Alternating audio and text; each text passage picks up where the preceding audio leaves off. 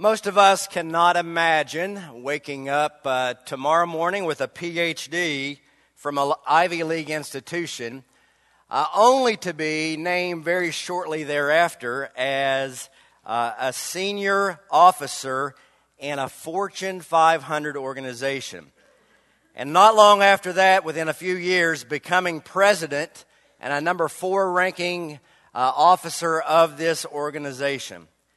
With that, and with youth, and with no matter what age you may be, with it comes incredible perks, incredible benefits, but with it also comes things that may not be fully seen or understood. Watch this video with me, give you a little bit more insight.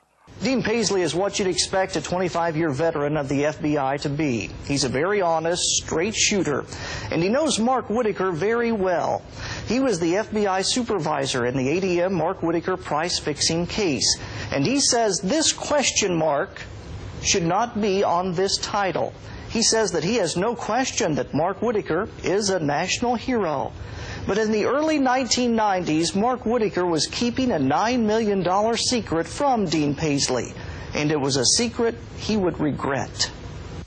My biggest regret would be, my biggest regret would be that I didn't tell the FBI about the money issue during the time that I was working with the FBI. But those in the FBI who were working with Mark Whitacre to build a case against ADM were shocked when their own informant was sent to prison for nine years. It was the first time in history that anybody had been a, a cooperative witness for the FBI and was prosecuted in the same case that they were assisting. Uh, it doesn't make sense. Dean Paisley worked for the FBI for 25 years. He was the FBI supervisor during the Mark Whitacre ADM case. He is not a fan of the movie The Informant. I know from experience going through that uh, that uh, it wasn't a comedy. It was anything but a comedy. Would you be willing to wear a wire? We need your help. And the 25 year FBI veteran is also not laughing at the treatment that Mark Whitacre has received. I always felt that he didn't get a fair shake, uh, either from the FBI or the uh, uh, system. He didn't deserve all that happened to him. Dean Paisley is now working to get a presidential pardon for Mark Whitacre, who he says is a national hero. He helped every citizen in this world that ever bought any product from ADM. Had he not stolen that nine million, uh, he would have been a national hero at the highest levels, really. Dean Paisley says he and the other main FBI officers who worked this case are now pressing for a full presidential pardon for Mark Whitacre. And at least one prosecutor who helped send Whitacre to prison is also helping in their effort. Boy, what an opportunity, and so honored and, and humbled to be here and share with you today, and just appreciate the opportunity to, to share. And uh, even though I work for a California company and also heavily engaged in a ministry that's located in Chattanooga, Tennessee. I've really been privileged for the last couple of years to be five or six days a month in the Florence area. And I tell you, it's just uh, what a wonderful community. And uh, we just appreciate the opportunity to, to, spend. We had lunch actually yesterday with Zachary Lux and, and Kelly Lux yesterday and had a chance to, to see them. And I see them in the audience and appreciate them. And just uh, Florence, just a wonderful community and just glad to, glad to be here uh, for, a few, for a few days here want to share with you this morning um, a story, something that's happened, share with you what's happened in my life in the last 20 years. And, and I, think it, uh, I think it'd be interesting to you and appreciate the opportunity to share it with you. And I'd like to start off with this. Just imagine when you go back to work on Monday. Just imagine when you go back that you have a tape recorder attached to your body with an athletic band, that you have another tape recorder in a briefcase, and that you have a third tape recorder in a notebook. Three different tape recorders and that you're going to be taping your coworkers, your supervisors, and in some cases, your friends. Now imagine doing that for three years, every day for three years. That's what I did do in the early 1990s. I was a lot younger man then. I was in my early 30s. I'm 57 years old now. But in my early 30s, uh, I had a chance to, I wore a wire every day. I met four FBI agents at 6 o'clock in the morning. They'd shave my chest. They'd hook microphones to my chest, four more microphones to my back. I was not allowed to take my jacket off for three years because under my shirt it looked like a Christmas tree with all those microphones. And then they checked the batteries of a tape recorder in a notebook and checked the batteries of a tape recorder in a briefcase. And I taped my coworkers, my supervisors, and in some cases my friends every day for three years, unbeknownst to them. And it's a very interesting life. And I'd like to share that uh, journey with you and what I've learned from it and, and what's happened the last uh, 25 years since that, since that point. The company I was wearing a wire against is no average company. Even though you don't know your, their name, you probably have something when you have breakfast, lunch, or dinner today. Likely something, an ingredient, a food ingredient in the food, what you eat today, breakfast, lunch, or dinner, would be produced by this company. Archer Daniels Midland, commonly known as ADM, one of the largest food additive companies in the world. When I joined them in 1989, we were number 56 largest company on the Fortune 500, $70 billion in revenue, 56th on the Fortune 500, the 90th largest company in the world. Today, I think they're number 27th on the Fortune 500 with about 95 billion in revenue. And like I said, when you go to the grocery store, no matter if you put an orange juice or a beverage or General Foods or General Mills or Kellogg's, likely some food that you put in your grocery cart has ingredients from ADM in it. The position I had when I joined them, I was 32 years old. It would have been 1989. And I was divisional president of the biotech division, which was the fastest growing division of the company divisional president of that, and corporate vice president of the whole company. So out of the 30,000 employees, I was the fourth highest ranked executive. We had a CEO who was 75 years old, a president was 69 years old, a vice chairman who was 42 years old, and I was 32 years old, ranked number four in the company.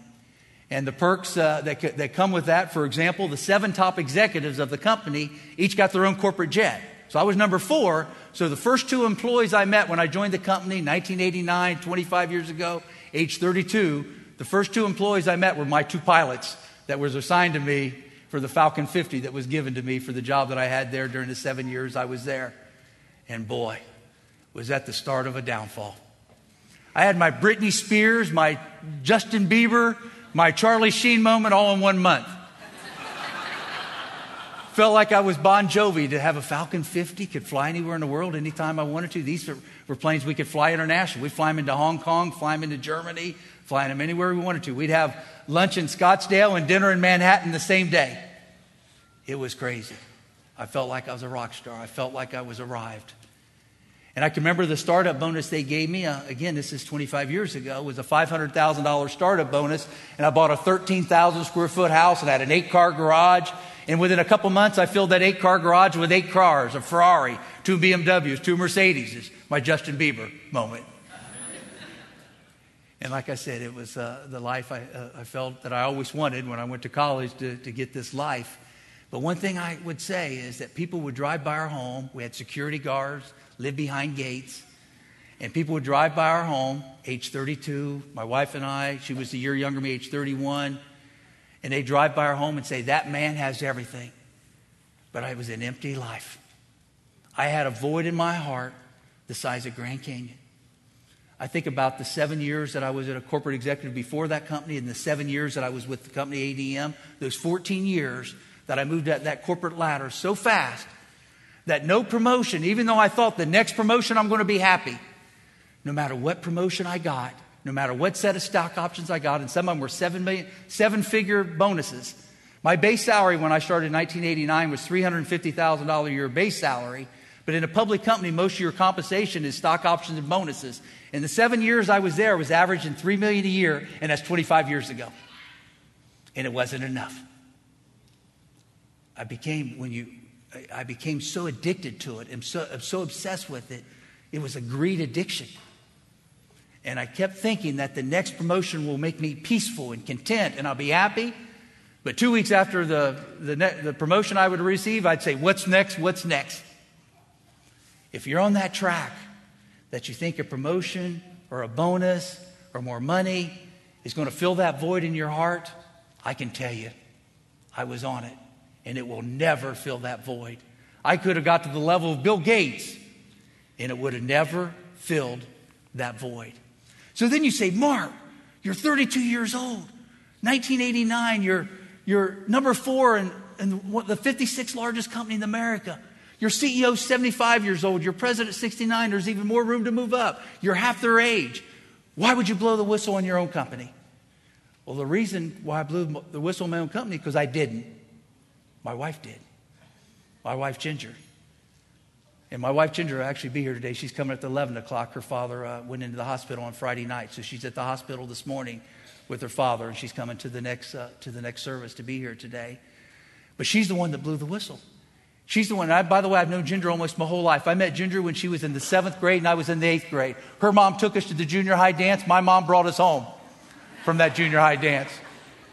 And then we went together all through high school and all the proms together. And we grew up in a little town called Morrow, Ohio, about 45 minutes north of Cincinnati, a school called Little Miami, Little Miami High School. I don't know if you're familiar with this, near the Kings Island, Mason, Lebanon, that area. That's where Morrow's located. Our families still live there today. And when we were growing up, we went to through High School. I was senior class president. She was treasurer of her class. She was a year behind me. I, I was, um, we were the homecoming king and queen. And, and at that time in my life, I had the right moral compass. I was thinking long term. And I, but when I got addicted to greed, it was a whole, whole different track. So Ginger noticed those changes when I joined ADM. And we've been married 35 years as of, as of last month. And like I said, I've known her since she was 13 years old. And she noticed those changes in me. And one day on November 5th, 1992, Ginger said this. We were three years with the company then. I was 35 years old, she was 34. And boy, I was, those three years, it was nothing but work. Because the more I worked, the more bonuses I would get, the more stock options I would get, and the more compensation I would get. I did nothing but work. And I lost my balance. And she said, Mark, what's going on with your life? November 5th, 1992, we're sitting in the family room. She said, What's going on with your life? She said, We just adopted two young children, a five year old and seven year old. We had a, had a newborn. Uh, we had three children all in, year, in one year. We adopted a five year and seven year old. She was pregnant two months later. In 10 and a half months' time, we had three children from zero to three. And she said, You don't spend any time with the children. She said, You don't spend any time with me. All you do is you're addicted to this job to this corporate jet, to this position, to this title. Anybody ask who you are, you throw out your card. Here I am. I'm Mark Whitacre, corp- uh, divisional president uh, of the 56th largest company in America. She said, You're obsessed with that job. And she said the thing that bothered her the most was when I came home from work and we'd have dinner together as a family, I'd be right back on the phone, three, four, five hours a night. I'd be back on the phone by 7 p.m. until 11 p.m. or midnight. She said, even after you have dinner, instead of with the family, you're working. She said, why would you be on the phone? She said, especially the last seven months, you're constantly on the phone after work. And I said, honey, I have to be on the phone at night because eight o'clock at night, our night, in Decatur, Illinois, where ADM was headquartered at, is outside of Chicago. Eight o'clock in the evening, our time, is eight o'clock in the morning in Japan, in Korea, in Singapore, in Southeast Asia. They're 12 hours ahead of us. So for me to talk to them, I have to be on the phone with them at night. She said, You have to talk to them three or four hours a night, every night? And I said, I have to. And she said, Why do you have to? I said, Well, ADM assigned a mentor to me seven months ago, and this mentor showed me how to do price fixing. And in price fixing is where you get together with your competitors, and it's forming an international cartel, and you fix the prices of the ingredients that go in the foods you buy every day. She said, Is that legal? That sounds illegal to me. And I said, No, it's not legal, but I said, Everybody does it. When they called me in and signed a mentor to me, they said, Mark, this is the way business is done. Everybody does it. And she said, Well, how long they been doing that? I said, For 14 years. She said, Well, you've only been there three years. I said, Well, they've only started teaching me the last seven months. They didn't trust me enough yet until I was with the company a while to start bringing me in to how to do the price fixing. She said, Well, who pays for that theft? And I said, When people go to the grocery store, when they buy consumers $50 worth of groceries, they pay an extra couple dollars because of those ingredients being price fixed. Two or three dollars out of 50. She said, You mean my grandma, who's on Social Security, my aunt, my uncle, my brother, my mom, my dad are paying for this theft? Keep in mind, this is 1992, 22 years ago. I said, Yeah, they're paying for that, a couple dollars out of 50. She said, We're making millions. You're flying on a corporate jet. You have 13,000 square foot house, and we're taking money from my grandma. She said, I can't live with this.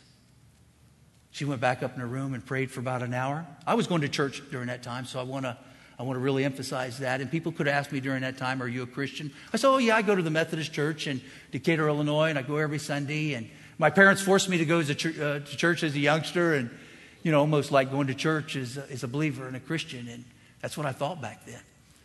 But my wife was living it. And she had a personal relationship with Jesus Christ. And she went back in that room and prayed for an hour. She came back down. She was 34 years old, a housewife that never worked one day at ADM. And she blew the whistle on the biggest white collar crime in U.S. history. There's a museum at the FBI headquarters in Washington, D.C., and in that museum, there's a huge section of all the equipment I wore undercover for this case. It was a huge case. And it took a stay at home mom raising three young kids for God to guide her that she needed to blow the whistle on this case for that to happen. And she came down after praying and she said, Mark, you either turn yourself into the FBI or I will. And I'd known her since she was 13, and I knew she meant it. And I said, Ginger, if I turn myself in, I could go to prison. We'll lose this house, this mansion, all these cars, security guards we'd have no longer, no more corporate jet. And, I, and more, most of all, I could be in prison. She said, if you go to prison, I'll stay with you. But she said, more importantly, is if the case is going on for 14 years, you're only involved in seven months, what a perfect opportunity to turn yourself in because you're new in the crime. And it's been going on for 14 years. What a perfect opportunity to expose what's going on. And she said, I'm convinced you won't go to prison at all. She said, You've got to turn yourself in. Within an hour from the time I told my wife I was confessing in front of an FBI agent outside of Chicago, Illinois, for four hours. I don't know how many of you ever went to the FBI and told them you're stealing a billion dollars a year. but I can tell you it's an interesting reaction. That phone was ringing off the hook.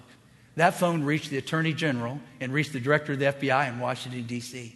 They had in front of them, with a stay at home mom and me, the largest price fixing case in U.S. history a theft of billion, $1 billion a year for 14 years in a row. And I can remember Ginger and the FBI agent both asking me, both of them, why would you steal a billion dollars a year? And I told them how I was taught and mentored. And, and but it, it made so much sense what they're saying. ADM was a $70 billion company. Why would you steal a billion dollars a year? Because with greed, and I learned it, it's never enough. If you're obsessed with greed, you're addicted with greed, it will never be enough. I was there. We were already 70 billion. We did not need to steal a billion. If we were 200 billion, we still would have done the price fixing because with greed, it's never enough. It happened with Enron, WorldCom, ADM, Tyco, right in order. The same kind of cases. So when I was done, my wife acted like my lawyer, and she said, We can go home now, right? It's all over. And the FBI agent said, It's not over. Your husband just confessed to a billion dollar crime. One billion, not a million. He either goes to jail today or he starts wearing a wire tomorrow. And that's how I met four FBI agents, six o'clock in the morning, the next morning, every day for three years. My chest was shaved, microphones were hooked to me, and wore a wire every day for three years. I don't have the normal resume of a white collar criminal. I went to Ohio State University for my bachelor's and master's full scholarship, full scholarship to Cornell for a PhD in biochemistry in Ivy League University. Graduated at age 25, very young age. Average age is 32 for a PhD. And by the way, when I presented recently at the Lansing, Michigan Prayer Breakfast, and I said, I don't have the normal resume of a white collar criminal, and I said Ohio State, they said, You're wrong. That is the normal resume of a white collar criminal. So I learned not to use this slide in Michigan. But I figured it's okay around the Cincinnati area here in Florence. Would I like switch gear just for a minute what life was like to work undercover as a civilian? Here I am, a biochemist businessman, wasn't trained to be FBI. Next thing you know, I'm taped for three, wearing wires for three years. It was an interesting life. I'd build the company during the day as a loyal executive, divisional president of the fastest growing division of the company. 4,000 employees out of 30,000 reported to me. But then at night, 6 o'clock to midnight, two nights a week, I turn over tapes, meet with the FBI, do the polygraph, do the lie detector test, and all the things you do as an informant, 6 o'clock to midnight, two nights a week. So I'd build the company during the day and tear it down at night. And it was a life at odds with itself. Build, tear down. Bear, build, tear down. And to do that five or six weeks, I think I could have handled it. But three years, I couldn't handle it. From age 35 to age 38. These meetings were all around the world. Like I said, we had seven of our own jets. So they'd be in Hong Kong and Singapore and Zurich and Tokyo and Hawaii. And ADM didn't want to have many of these meetings in the United States because price fixing was really enforced in the United States. So they wanted to have them outside of the country, all around the world. And following around the world with us, and there were two or three meetings a month, following around the world with us was this green lamp. Because the FBI knew they were going up against one of the biggest companies in the world. And they wanted to, they knew it would be a long trial. This was a seven week trial. This trial was like the OJ trial in the mid 90s. It dominated the news. It was front page of, of Wall Street Journal every day for seven weeks in a row. It dominated the news. And they knew they were going up against one of the biggest companies. So what they did is the green lamp made the video feed. That's where the video camera was. I made all the audio with the tape recorders attached to me and in my briefcase and my notebook, but the green lamp was the video camera. And let me tell you something that green lamp was at two or three meetings a month for three years. That green lamp was at the Shangri La, a $1,000 night hotel in Singapore. That green lamp was the Mandarin Hotel in Hong Kong where Snowden was hiding out. That green lamp was in the Four Seasons Hotel in Chicago. And the good thing that 11 guys that were stealing a billion dollars each in the, in the international cartel were all men. Because I'm convinced if there was a woman among us, a woman would have said, You know what? That green lamp was with us last week in Singapore. Today it's in Hong Kong and it's following us around the world. But one thing I learned was this, and I learned it well over those three years greed blinds you. That green lamp was two or three feet from where you're sitting. Every room, every country, no matter where they were at for three years. And they never saw it until trial when they were watching themselves on trial where 60 people totally were convicted. Four people alone at ADM went to prison for this case, but 60 people in these 11 different companies were convicted. During a price fixing meeting in, in uh, Irvine Marriott in California, right near the Orange County Airport, it would have been 1993. I've been wearing a wire for a year then. I thought I was pretty good at that point. Started thinking to myself, maybe I'm 0014 instead of 007 during that point. And during that meeting in Irvine Marriott, the, the briefcase started clicking. The FBI 20 years ago didn't have the equipment they have today. It was that old reel to reel type recorder. And that tape got twisted. So I've got these guys around me, 10 of them. The green lamp's two feet from them. It's already been following them around for a year. My briefcase starts clicking. I open the briefcase and fix that tape, sitting as close as you are to each other, and not one person noticed it. I'm telling you, greed blinds you. I saw it for three years for three years. After two years wearing a wire, I was spent. Keep in mind, I wore one for three. But after two years, I didn't know if I worked for ADM. I didn't know if I worked for the FBI. I was a keynote speaker two years ago at the Quantico FBI Academy. I've done seven events for the FBI on how to work with informants. And two years ago, when I was a keynote speaker at the Quantico FBI Academy, they informed me that they do not, they do not allow anyone to wear a wire longer than a year because they saw what happened to me for wearing one for three, the meltdown that I went through and the mental anguish that I went through for wearing for three. So they actually have a guideline on the books that informants cannot wear wire longer than a year because of the experience they have with me for wearing one for three. After wearing for one for two, and there's a very accurate depiction of this, what I'm ready to describe, on a Discovery Channel documentary. It came out 2010 with the four FBI agents, Ginger and I, all the real people involved, that's on Discovery Channel, that's on my website, markwhitacre.com. And in this, they had this scene I'm about ready to describe was so important what happened. They had actors reenact this scene on Discovery Channel. What happened was I was out on my driveway at three in the morning with a gas leaf blower, shirt and tie on, thunder, lightning, rain, with a gas leaf blower blowing my driveway. I couldn't imagine why the neighbors weren't doing the same. I was gone. I was spent. I was wore a wire for two years at that point. Ginger heard that from the bedroom window. She comes out with an umbrella over her head. She says, Mark, come back to the house, come back to the family. And they show this on Discovery Channel, and they mention this too. She said, most importantly, you need God in your life. And I said, Who needs God? They just announced in Fortune magazine that I'm going to be the next president of ADM. When our 69 year old president retires, I'm going from number four to number two, right under the CEO. Said it's already announced two months ago. She said, Mark, I know, I know it's announced in Fortune magazine. The thing is, they don't know you're the informant. She said, You've got to be delusional. Delusional if you think you're going to be the next president of the company where you're bringing down the CEO, the vice chairman, the president, board of directors are going to be implicated. They've all worked there for 30 plus years. They support each other. She said, They're going to hate you and you're going to be fired as being a whistleblower. And I thought you always knew that.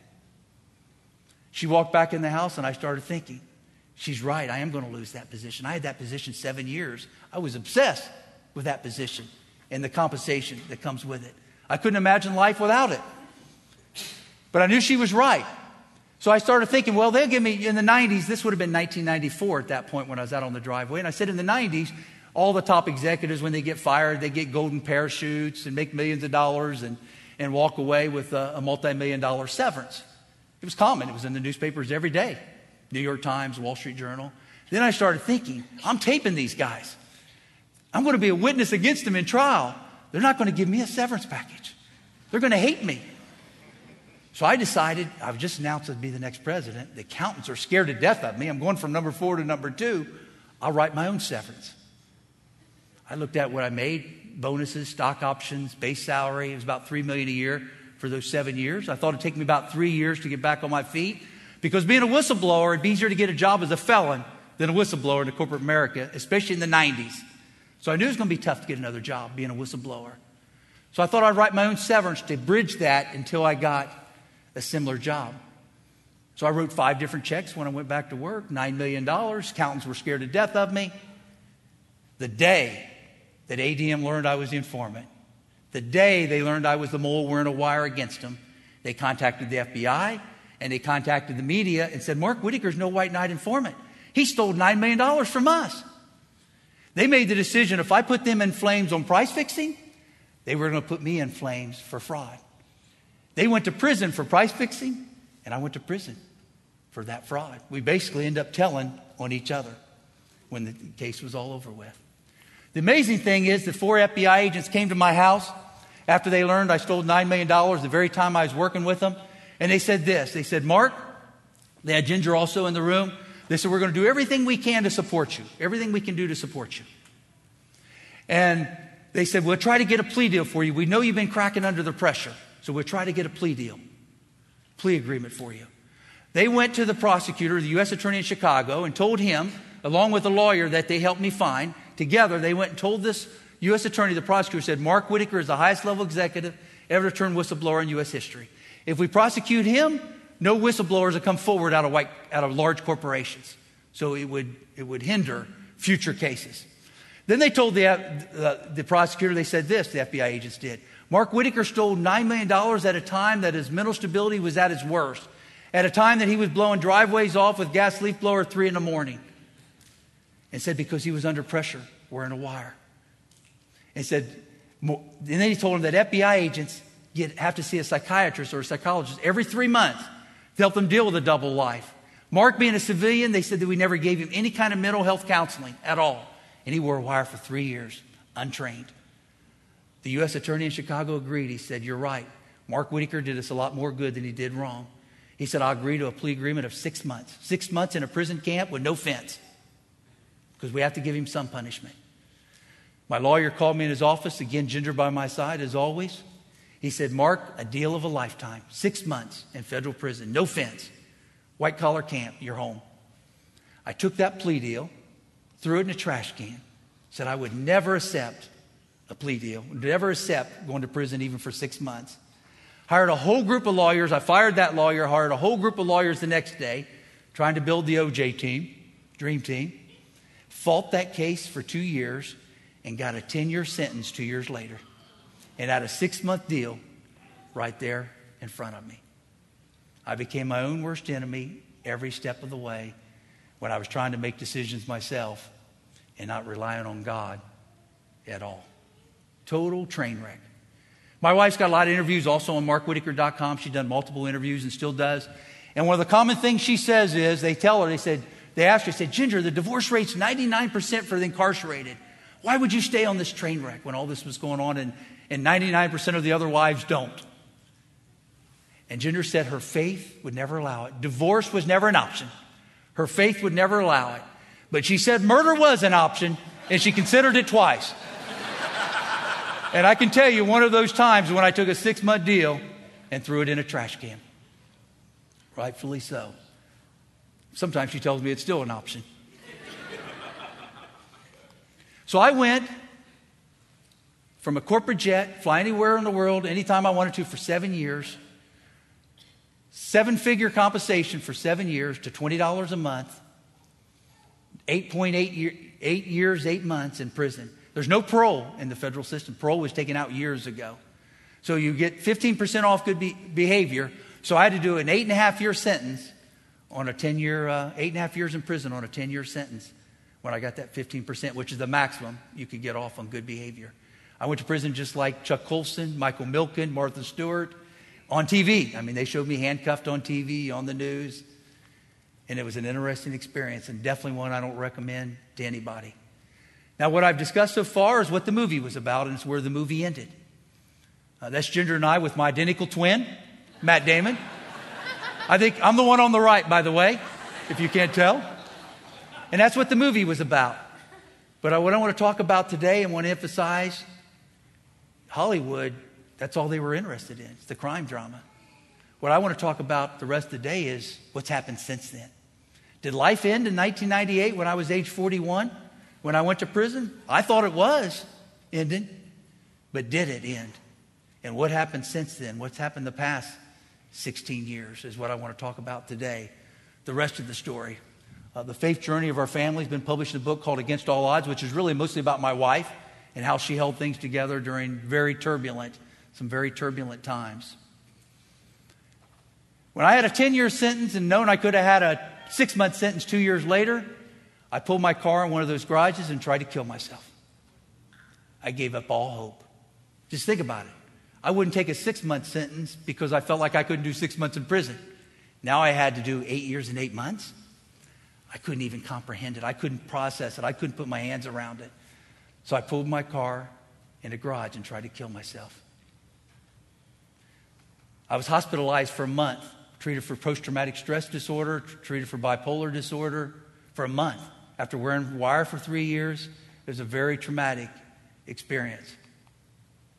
This man, named Ian Howes, read about me in the newspaper. He read about everything I just described this last 20 minutes. He read about where I tried to take my own life, how I was an informant, six month deal, threw it in a trash can, all the things I talked about. He read about it and he showed up at my house. Didn't know him, stranger to me. He said, Hello, Mark. Uh, I'm Ian Howes, and said, I'm a CFO of a pharmaceutical company, so I can relate to you being in the biotech industry. And he said, I just want to let you know prison is going to be the beginning of your life, and you're going to find your true purpose in life while you're in prison. He was with this group called Christian Businessmen Connection, CBMC. I had never heard about it at that point in my life. I ran into the kitchen when he told me that in the porch and told Ginger, I said, Ginger was in the kitchen. I said, Ginger, there's somebody on the porch that's crazier than I am. She said, Why, what's going on? She, I said, He said, I'm going to find my true purpose in life when I'm in prison, and I'm going to have peace and contentment like, like I've never had before. And she started crying. And she said, Thank God. That's what I've been praying for for a long time. She said, He's not crazy, and you need to listen to him. This is fall of 1997, September of 1997, almost 17 years ago. I went back on that porch. He told me he has a study called Operation Timothy. It's an introduction to the Bible, and that he normally spends about an hour a week with somebody for a couple years, mentoring and discipling them with this Operation Timothy. But he said, with me leaving for a decade and seven months, he needs more time with me. He spent five or six hours a week with me for seven months. And it's a man with five children, all school age and younger, CFO of a pharmaceutical company. I know he had other things he could do with his time, and he invested five or six hours a week with me going through Operation Timothy, which was really an introduction to the Bible. And I told him when we were going through the, the Gospels, for example, Mark, Matthew, Luke, and John, and we'd spend hours on that, and I said, Ian, I think my sins are too big for God to forgive me. Look what I've done to my family. I'm going to prison for a decade. I had full immunity for wearing a wire. Then I stole $9 million, and then they gave me a six month deal, and I threw that in a trash can. I said, I think God won't forgive me. And he'd show me in scripture and spend hours, no matter what your sins are, Mark. I don't care if it's 9 million, 900 million, 9 billion. God will forgive you. And he will give you a clean slate. And he proved that to me. Then I said, Well, how, how would God forgive me? Why would He forgive me? And he'd show me in scripture and spend hours when he said, Mark, the way God forgives you is He sent His Son, Jesus Christ, to die horrific death on the cross for your sins, Mark. He took the punishment for your sins. That's how God will forgive you. And then he was resurrected and ascended back to heaven. And if you believe that in your heart, God will forgive you and you will have eternal life with God. And I said, Well, how do I how do I know God? How do I get to communicate with God? Being a scientist, I couldn't put my hands around it. And he said, Mark, the way you have a relationship with God, the bridge to God is Jesus. If you believe in Jesus and believe he died on a cross for your sins and ascended back in heaven after he was resurrected, and you have a personal relationship with him, you will have a relationship with God through Jesus. And I still couldn't put my hands around it. Ian left, and I started looking at scientists. I'm PhD from biochemistry in biochemistry from Cornell. I learned all the evolution and everything that God didn't exist all through school. So I couldn't erase that. So I started looking at scientists and reviewing scientists who believed in God and why they believed in God. And the first one I reviewed was Albert Einstein. Albert Einstein said that the Big Bang Theory was impossible. Only a God could create a man in the universe. He's a scientist that I greatly respected. Then Sir Isaac Newton, another scientist that I greatly respect, I read his memoir. Not only did he say only God could create man in the universe, he actually had a personal relationship with Jesus Christ. Great impact on me being a scientist. Because I always heard at Cornell, no scientist believed in God. But when I started researching, there's lots of scientists that believe in God and lots of respectable ones. Some of them with the highest IQs have been reported. That had a big impact on me at the same time I was going through Bible study with Ian Howes. Then, shortly after I entered prison, I was going through all this. Shortly after I entered prison, this man showed up. His name is Chuck Colson. I never knew of Chuck Colson, never heard of him at this point. This would have been early 1998. And he said, Mark, I was reading about you in the Washington Post. And he said, he talked about how he went to Brown University, an Ivy League university, had a law degree. And he said, Mark, you went to Cornell, got a PhD. He became top of the game, became White House counsel under President Nixon. Uh, Chuck Colson did. He said, Mark, you became a top leader in one of the largest companies in the world.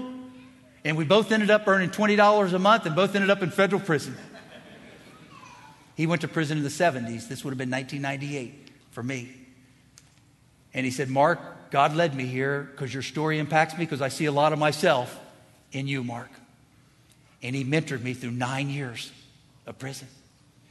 And he mentored me for the first five and a half, six years after I got out in 2008. So almost 15 years total until he passed in, in 2012. In April 2012, he passed at age 80. And he was like a father to me and a tremendous impact on me. Where Ian Howes planted the seed, Chuck Colson continued to, continued to nurture, nurture that seed. And in June of 98, my third month in prison, even though I'd went to church almost my whole life. My parents forced me to as a youngster.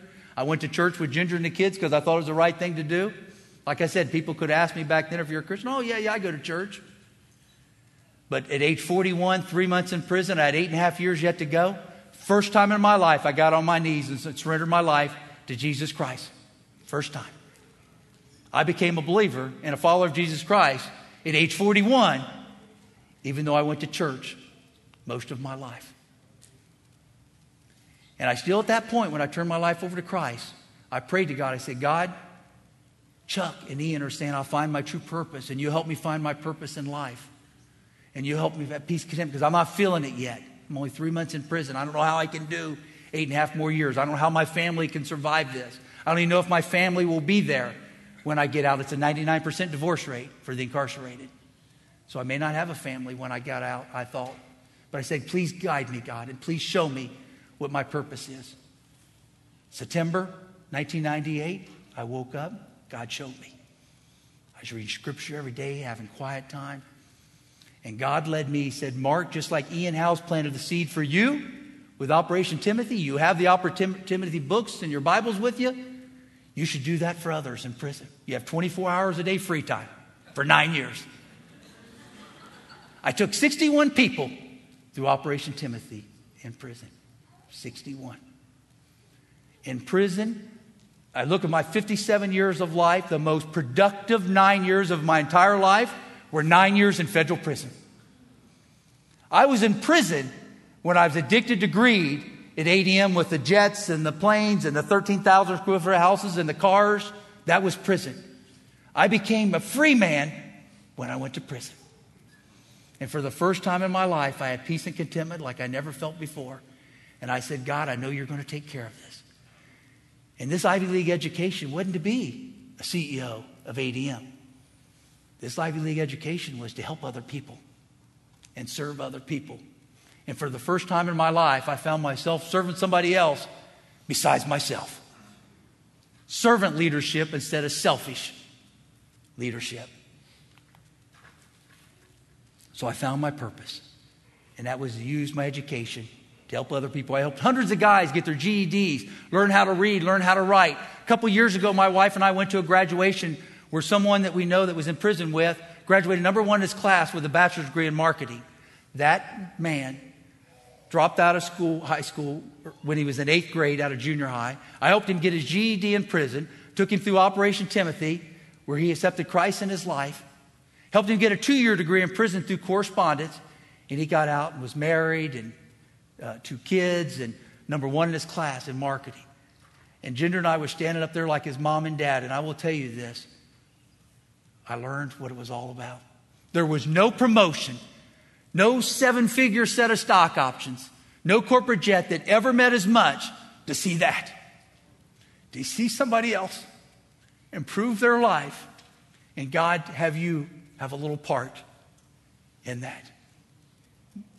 The most rewarding years of my life were nine years in prison where I found my purpose.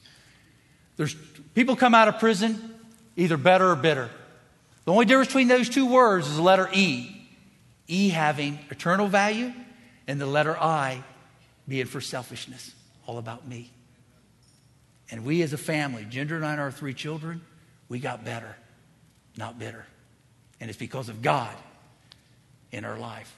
And I realize you aren't going to be wearing a wire. You're not going to be working for the FBI. You're not going to be going to prison on a price fixing case or a fraud. But you are going to be going through this. All of you, if you haven't yet, every one of you are going to go through adversities in your life. It'll be different than the adversity that I just described, but you're all going to go through adversities.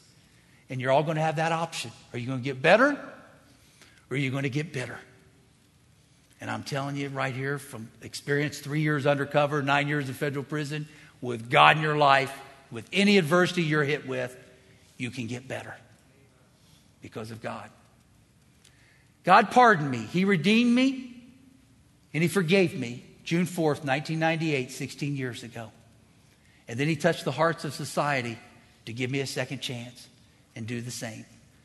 I was at three different prisons when I was in federal prison in nine years. If you Google Forbes and federal prison, they rank prisons just like they do the universities. And they have the top ranked as Pensacola, Florida uh, Navy base, which is eventually where I got to. So you can apply with good behavior, apply to get to a better place in prison. And eventually I reached uh, Pensacola, Florida, which was the number one ranked on the Forbes prison list. Cornell, the university list, and then Saufley Field, Pensacola for the prison list. I went three different states. My wife and children moved each of those states, almost walking distance from those three prisons. And the visiting hours are 20 hours a weekend. My wife and children visited 20 hours a weekend for nine years. In the book Against All Odds, they added from prison records the number of days that my wife and children spent eight hours a day sitting in prison visiting rooms, and it added up to three years and eight months that my wife and children spent eight hours a day in a prison visiting room. My family went to prison with me. Our youngest was six when I, went, when I started wearing a wire. He was 12 when I went to prison. He was 21. And a junior in college when I got out of prison. The fact they ever kept loving me and stayed with me is a miracle of God after what I put them through. That's my family today. My wife and I, I mentioned she's at the hospital with her father. Now she's at the coming to the 11:15 service today. And our family not just survived, we thrived. That's our three children and our daughter in law. Our youngest one has been married for about a year now. So that's our family of four three children and a daughter in law. And God blessed us that we stayed together. If you go to prison, it's a 78% divorce rate. If you go to prison, if you stay five years and longer in prison, it's a 99% divorce rate. 99%. And we've been married 35 years as of last month. And only because of God.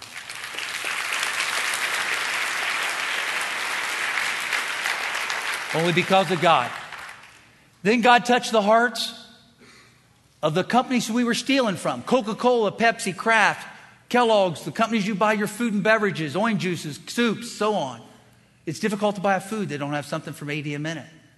Those companies were reimbursed hundreds of millions of dollars. Coca Cola alone received a $400 million settlement back, 400 million.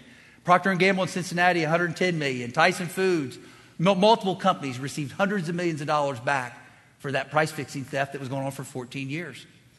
My wife, Ginger, was about ready to move back at home with our kids, back with her family, because we were running out of money. I had a $9 million fine. I had millions of dollars in legal fees. If I would have taken the six month deal, my family would have been fine. But the fact I didn't, I had to sell the house and cars to pay more legal fees.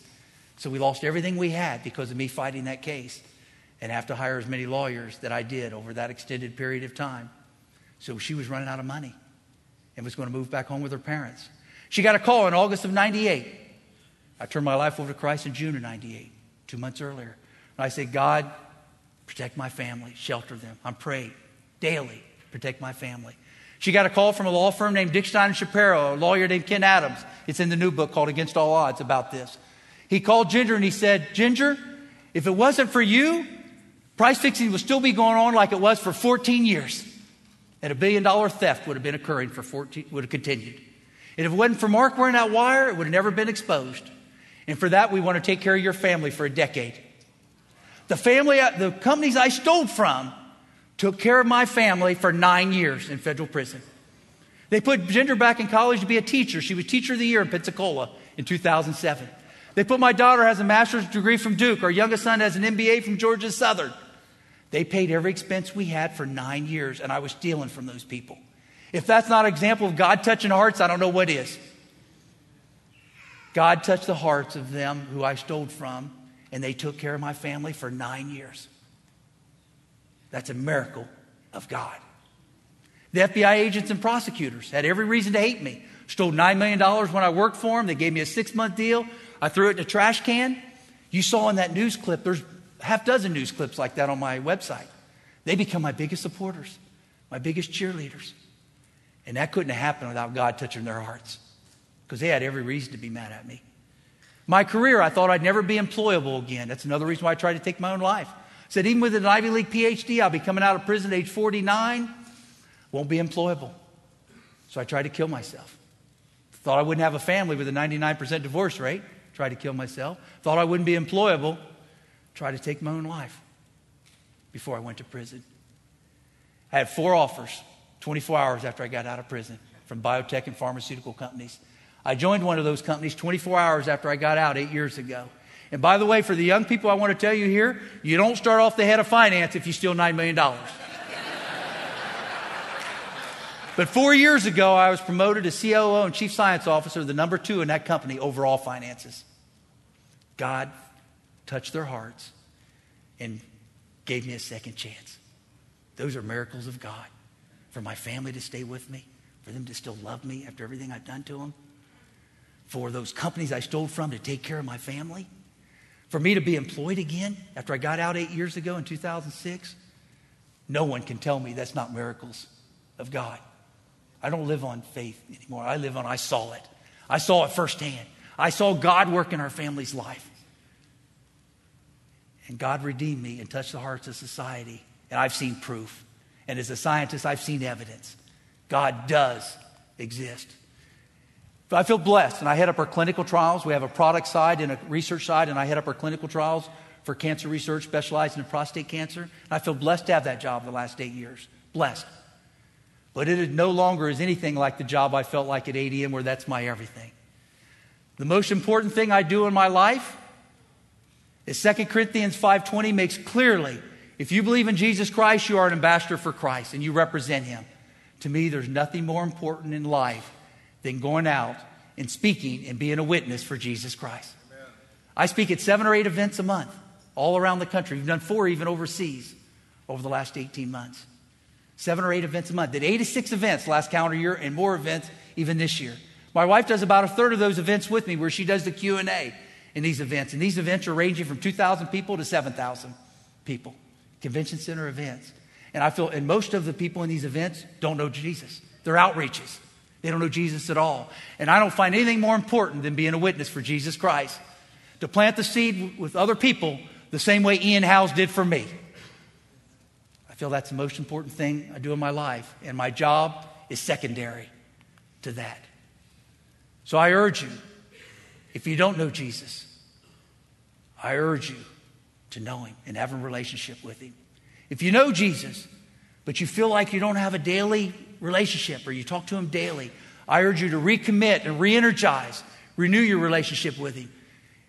It's the most important decision we all will ever make is to have a personal relationship with Jesus Christ. Read thousands of books in my life, especially being an Ivy League PhD, hundreds of books just during my time at Cornell. The only book that changed my life was the Bible. The only book that was important in my life today at 57 years old, I can tell you, is the Bible. All the other books are meaningless. Look at what King Solomon. King Solomon had everything under the sun.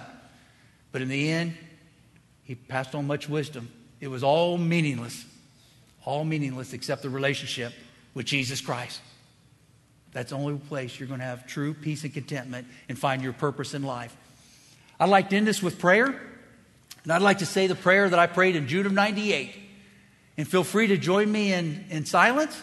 If you'd like to renew or re energize, recommit your life to Jesus, feel free to, feel free to join me in silence.